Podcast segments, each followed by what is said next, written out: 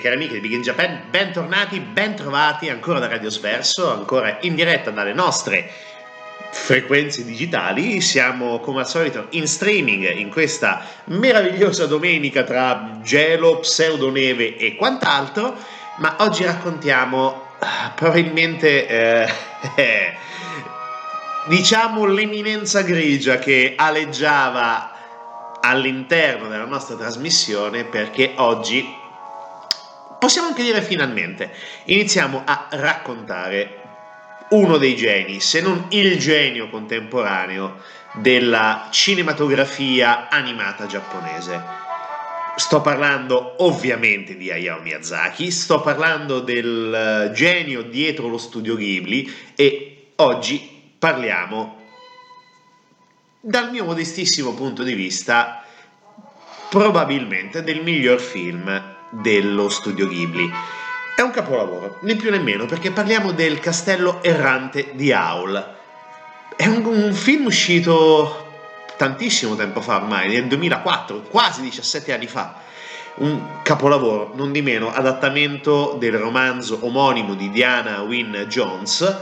e trovo anche difficoltà nel raccontare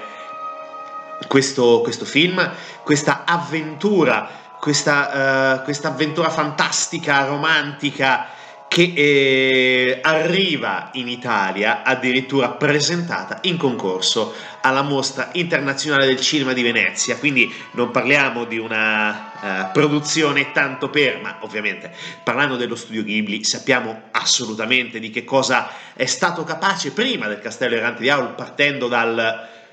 meraviglioso credo sia riduttivo, eh, Nausicaa nella Valle del Vento, uno degli episodi di animazione cinematografica giapponese più conosciuti del mondo, poi La Puta, eh, Il Castello nel Cielo, Il mio vicino Totoro, tantissimi, tantissimi. Poi, ah, tra le altre cose, uno dei miei preferiti, Porco Rosso, meraviglioso. E poi eh, Principessa Mononoke, certamente, ma poi come non nominare La città incantata, con cui il nostro oh, si è portato a casa il miglior film di animazione nel 2003, premio Oscar, quindi ragazzi parliamo veramente del top del top. E tra le altre cose anche l'Orso d'Oro al Festival di Berlino, cioè robetta tanto per gradire, mentre invece con il Castello Errante di Aul si è accontentato, diciamo così, del premio Sella, sempre al premio della mostra eh, cinematografica di Venezia, che è il premio per la miglior sceneggiatura e per il miglior contributo tecnico. Quindi non parliamo di un, uh, di un parvenu sulla scena cinematografica, ma parliamo di un genio, nel vero senso della parola, del mondo cinematografico in tutti i sensi, non solo di animazione, ma anche del, del cinema con le persone reali. Eh, raccontare le circa due ore del Castello Errante di Aule è molto complicato perché... Eh, partendo prima dall'analisi, diciamo così, tecnica, vediamo tantissimi punti in comune con il, il, modo anche di interagire con l'animazione di Miyazaki, quindi molta eh, attenzione nel design dei personaggi che ricordano tantissimo, così anche come i eh, fondali, così come anche tutte le animazioni ricordano e migliorano ovviamente le esperienze, partendo proprio da Nausicaa, poi la città incantata e tutto il resto. C'è anche da uh, dire che questo è un uh, film che per certi versi ricorda anche come ambientazione Porco Rosso, perché ci troviamo in quella che può sembrare un'Europa, però è un'Europa uh, agli inizi del Novecento, sembrerebbe quasi all'inizio della Prima Guerra Mondiale, però è un mondo che è fortemente permeato dalla magia, perché appunto il protagonista è un mago, né più né meno. Semplifichiamo in maniera assoluta, però di quello parliamo. Molto banalmente, prima di raccontare la trama nel prossimo blocco, uh, si svolgono in una nazione che può essere tranquillamente mm, media europea, potrebbe essere un'Austria, un'Ungheria, una Repubblica Ceca, o anche addirittura l'Istria, proprio anche per ricordare eh, Porco Rosso, negli anni che sono immediatamente precedenti alla Prima Guerra Mondiale. Ci sono molti edifici che ricordano uh, alcune città alsaziane uh, di Colmar che Miyazaki ha riconosciuto come anche una fonte di ispirazione per l'ambientazione del film. C'è veramente molto uh, da scorgere in questo capolavoro dell'animazione, oltre a quello che riusciamo a vedere banalmente senza addentrarci poi nello specifico della trama. Come detto, c'è anche da dire che ha raccolto tantissimi premi questo film e tra le altre cose non solo il premio Sella perché Hayao Miyazaki durante eh, quella 62esima eh, edizione del, anzi non durante quella, durante la 62esima edizione del, eh, del, premio cinematografico di Venezia, che è proprio quella, no sto sbagliando, ho citato, ho citato male, ho preso male gli appunti, quindi chiedo scusa a tutti, è anche il bello della diretta. Quindi durante eh, l'edizione 62esima del eh, premio cinematografico di Venezia, oltre a ricevere il premio Sella, Hayao Miyazaki, stavo chiamandolo solamente per nome come se lo conoscessi, eh, ha ricevuto il Leone d'Oro alla carriera. Unico regista di film di animazione ad aver eh, conquistato sia l'Oscar che il Leone d'Oro. E direi che è una cosa bella da un certo punto di vista. Per adesso abbiamo chiacchierato come sempre troppo, siamo andati molto oltre quello che dovevamo, adesso continuiamo a sentire la musica del castello errante di Aul e poi raccontiamo un pochino la trama di questo meraviglioso capoluogo.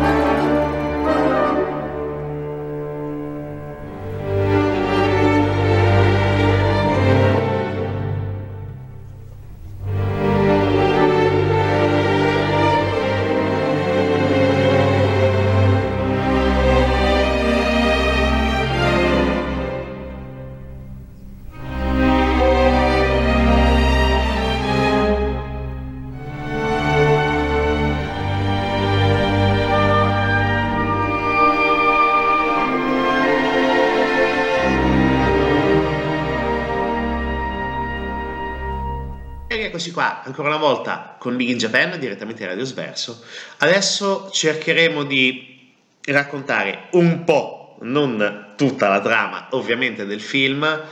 Non facciamo spoiler per quanto possibile, però comunque parliamo di un film di più di 16 anni fa, 17 anni fa quasi. E quindi se non l'avete visto peggio per voi, mi dispiace proprio dirlo, però dovete anche trovarlo in maniera legale, credo sia su uh, Netflix, non avendo Netflix non ve lo so dire, però diciamo che sopperisco tranquillamente con la mia modestissima collezione di DVD, che anche questa tra poco verrà cestinata perché penso che succederà qualcosa da qui a poco perché ormai è tutto in streaming. Tra le altre cose, off topic, ho scoperto che uno dei miei film preferiti non necessariamente bello, ma uno dei miei film preferiti, che è Cacciatore Rosso, si trova su Prime, quindi vabbè, ok, tutto, tutte le mie certezze si stanno trasformando in roba digitale e non fisica, però bene lo stesso. Ma detto questo, Parliamo della, uh, della, trama del Castello Errante di Aul e raccontiamo la storia di Sophie. Sophie è una ragazza semplice che è appassionata del suo lavoro che è quello di gestire un negozio di cappelli di, che era appartenuto al padre, padre che purtroppo è deceduto, e così lei passa all'interno uh, di questo negozio tutta la giornata e la divide ovviamente anche con le faccende domestiche. In un giorno piuttosto particolare, mentre si eh, stava per recare in panetteria a trovare la sorella minore Letti, eh, viene importunata da due gendarmi che sono presenti in città per quella che sembra essere un'imminente guerra, perché come detto la situazione in questa ipotetica Europa di inizio secolo, di XX secolo, non è eccessivamente tranquilla. Però viene salvata da un, da un ragazzo molto, molto intrigante e anche piuttosto particolare. Uh, si viene a scoprire, scopre Sofì che questo uh, ragazzo è il misterioso mago Aul, il quale prova subito simpatia per la ragazza e una volta, dopo averla uh, portata in negozio, Sophie riceve una visita particolare che è quella della strega delle lande desolate, che a causa delle attenzioni eh, ricevute dal mago viene eh, subito incuriosita da questa ragazza. Tornata in negozio, Sophie, mm, come abbiamo detto, riceve questa visita e la strega motivata anche dal fatto che la strega da tempo eh, ricerca il cuore di Aul per averlo tutto per sé. Anche in questo caso parliamo di eh, un amore forse non corrisposto, forse eh, respinto, non lo sappiamo benissimo, dovete vedere il film, ve lo dico molto semplicemente.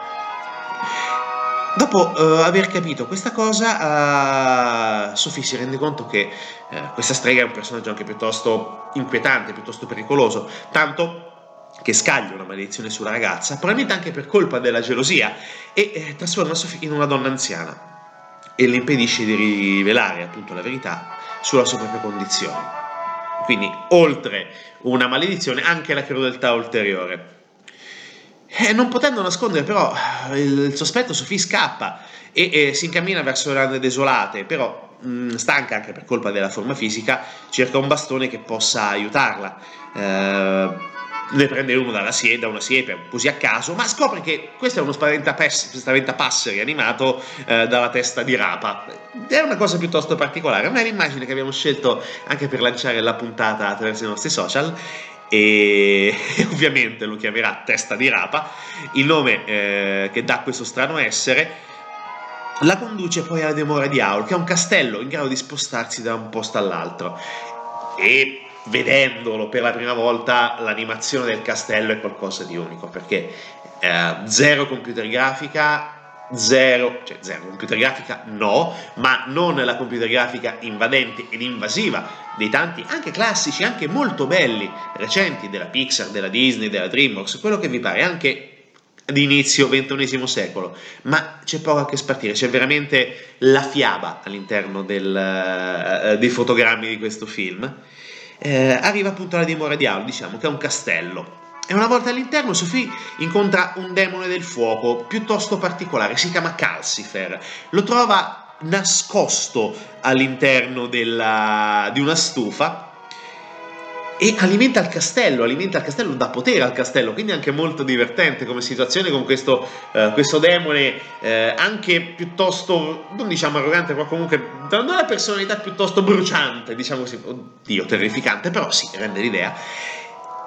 Però uh, si accorge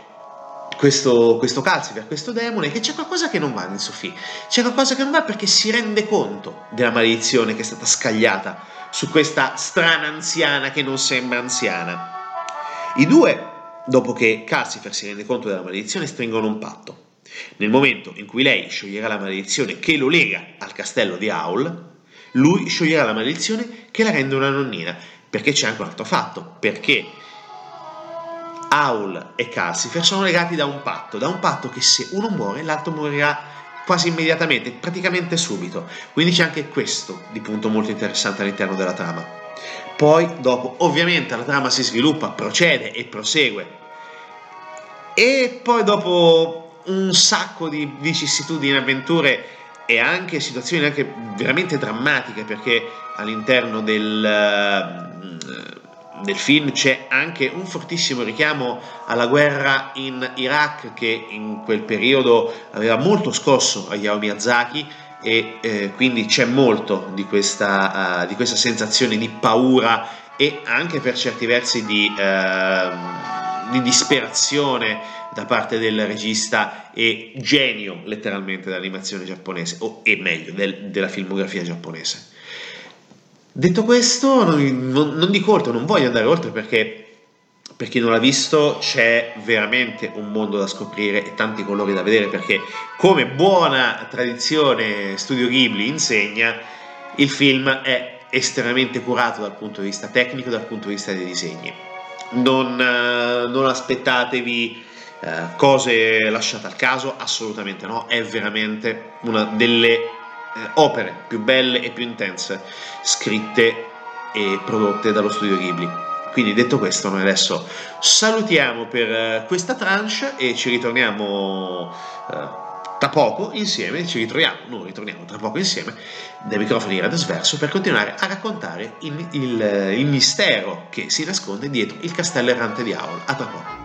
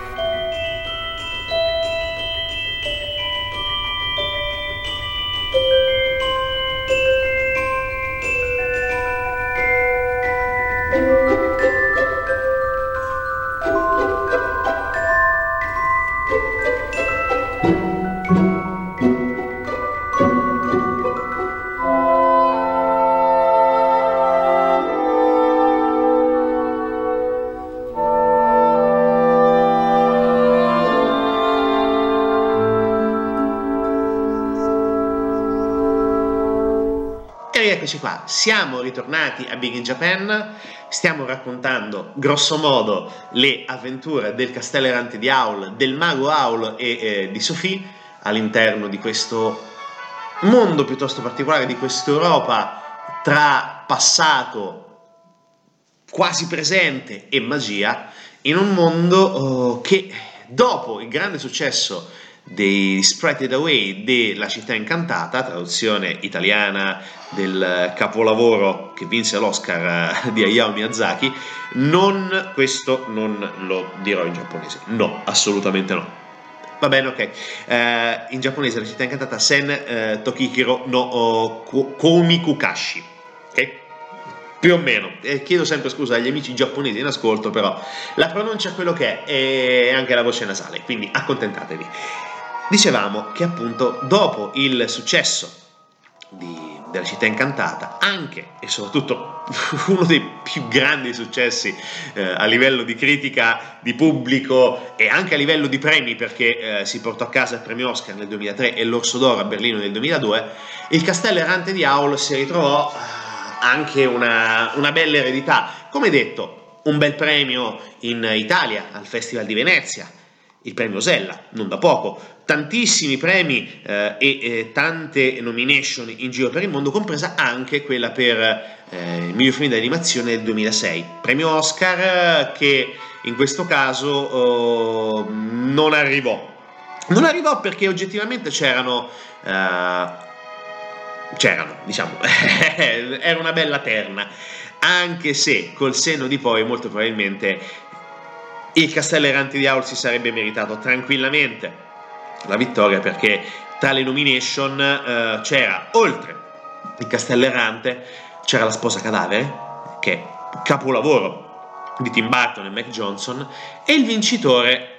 anche in questo caso molto particolare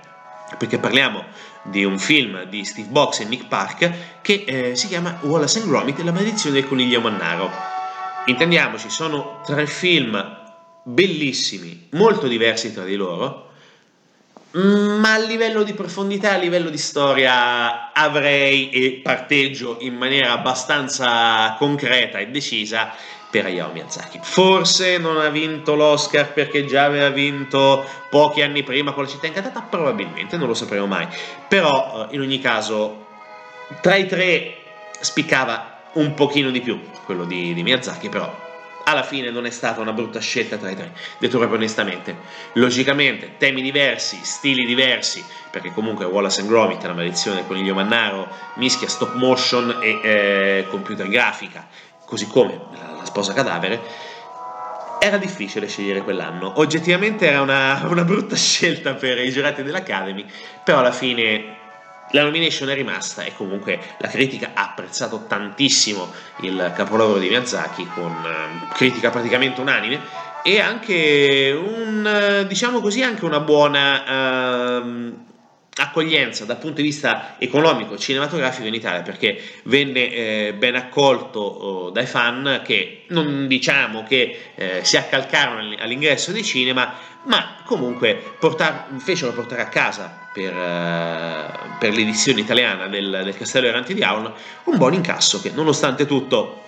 in Italia non è mai una cosa scontata visto che comunque tra i circa 300, 250 milioni di, milioni di, dollari scusate, raccimolati in, uh, in giro per il mondo, un po' l'Italia fece la sua parte. Da quello che sembra, da quello che sembra, da quello che cerco anche di ricordarmi, si parla del milione, milione e mezzo di incasso in Italia, però cito a memoria e potrei anche sbagliare, non ho, non ho un dettaglio oh, da spendere in maniera concreta in questo secondo, però considerate comunque una buona parte l'Italia la fece. Detto questo, oh, c'è tanto da vedere perché, come detto, ci sono molte eh, e anche molto da intuire perché ci sono molte chiavi di lettura all'interno del film. Come detto, è anche diverso rispetto al libro perché nel libro il tema della guerra non viene assolutamente toccato e come detto Miyazaki venne colpito profondamente dalla guerra in Iraq di inizio XXI secolo, di inizio anni 2000 e cercò di dare la sua personale visione della stupidità della guerra, dell'inutilità del sacrificio degli esseri umani per un qualcosa che mm, spesso non si riesce a capire.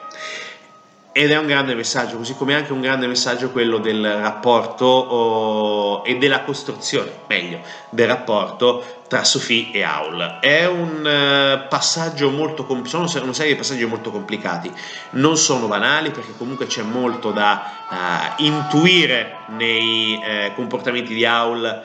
e nei silenzi obbligati di Sophie, poi diventata anziana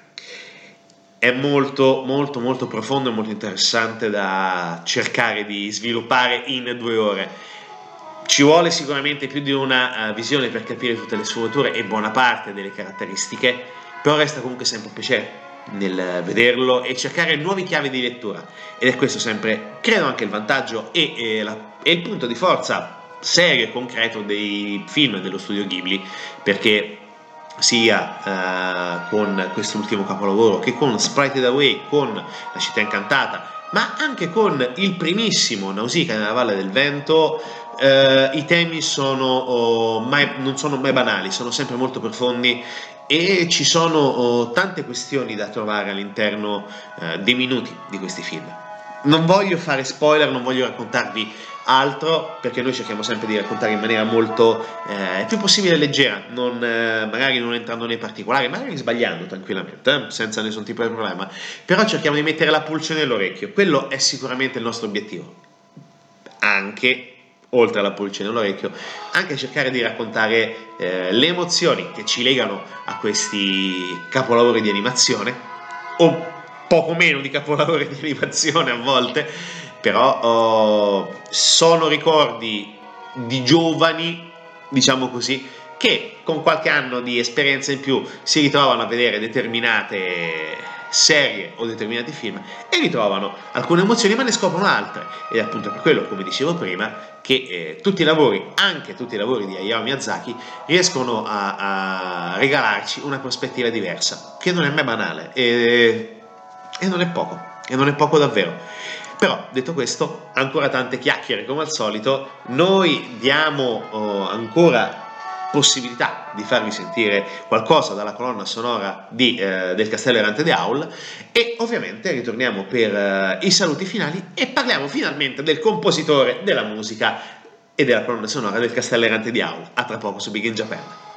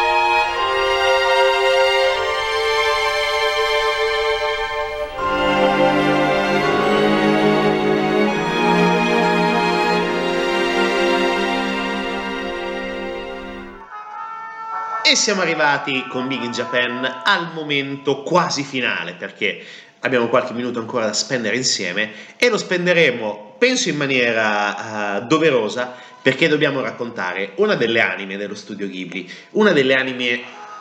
che oltre alle immagini è riuscita a dare profondità all'universo creativo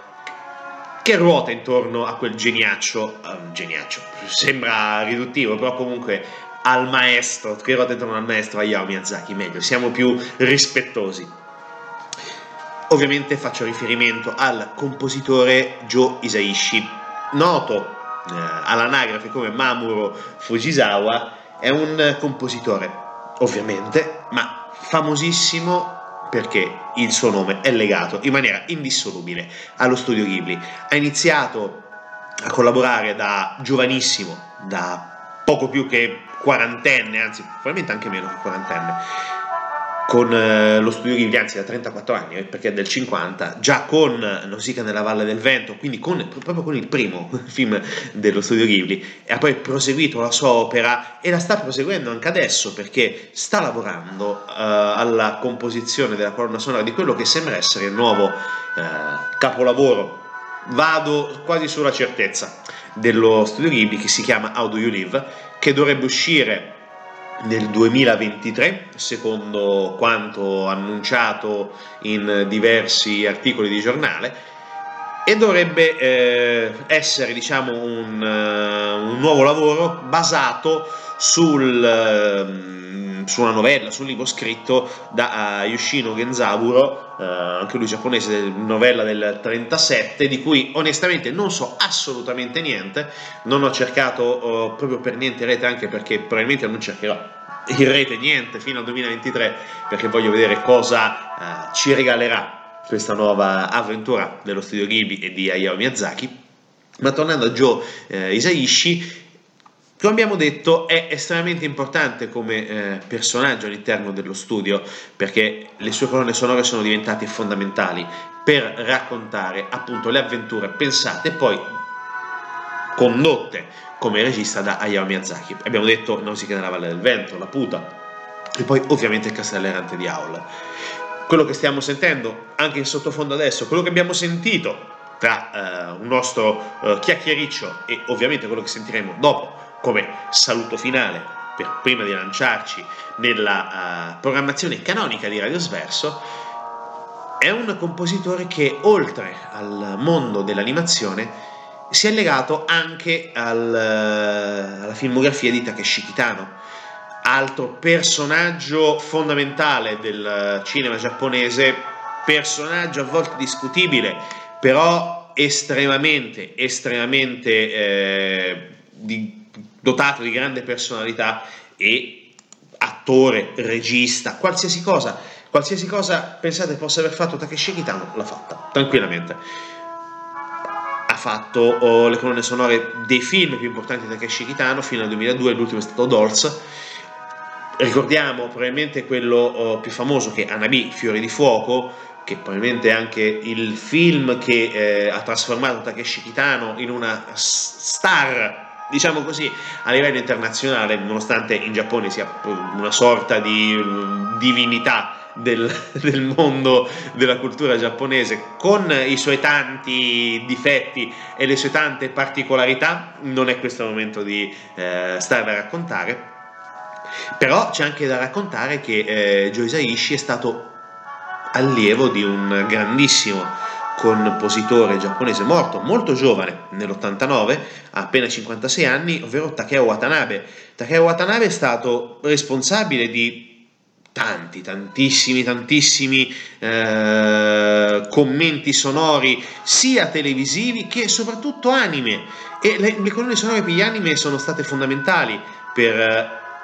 Takeo e soprattutto anche per eh, Joe Isaishi come, maestro, come, come, allievo di questo grande maestro. Ricordiamo proprio banalmente eh, di Takeo Watanabe, eh, Candy Candy, la serie, Zambo 3, robottone clamoroso, le, eh, anzi la prima serie di, di, Gundam, quindi c'è tantissima, tantissima roba fino al 1986, fino a quando anche in questo caso oh, troppo presto ci ha lasciato uh, Watanabe, però per fortuna l'allievo ha superato il maestro, probabilmente è andato oltre il maestro, superato non lo sapremo mai. E comunque continua a raccontare tantissima, eh, tantissima musica anche attraverso il mondo di Miyazaki. E quindi siamo curiosi, siamo curiosi di risentirlo all'opera nel 2023 perché dopo Children of the Sea è uscito nel 2019, eh, cito a memoria, non legato al mondo di, dello studio Ghibli di Hayao Miyazaki, anche questo film di animazione eh, molto bello, molto molto bello, eh, di eh, Airumu Watanabe tratto da, una, uh, da, un, uh, da, un, manga, scusate, molto valido secondo me di Daisuke Igarishi, ne vale veramente la pena di andarlo a ritrovare perché è veramente qualcosa di eh, interessante da riscoprire. Joe Isaishi rimane una delle figure di riferimento dello studio Ghibli e anche giustamente perché la musica la stiamo uh, sentendo in questi minuti e continueremo a sentirla con l'ultima canzone della colonna sonora del Castello Errante di Aul che alla fine ci serve da saluto e da commiato per salutare Sofì, per salutare questo mago bizzarro di nome Aul e soprattutto per salutare probabilmente il fan favorite del film che è Calcifer. E tra le altre cose, piccola curiosità, il modo in cui Calcifer eh, viene ritrovato assomiglia tantissimo al modo in cui viene ritrovato anche Salamando in Secret of Mana del, della Square, ora Square Enix. Detto questo, ricadiamo il crossover con Radio 8 bit e noi vi diamo appuntamento alla prossima settimana, ovviamente sempre su Radio Sverso e ovviamente ancora con Migi Japan. Ascoltate responsabilmente.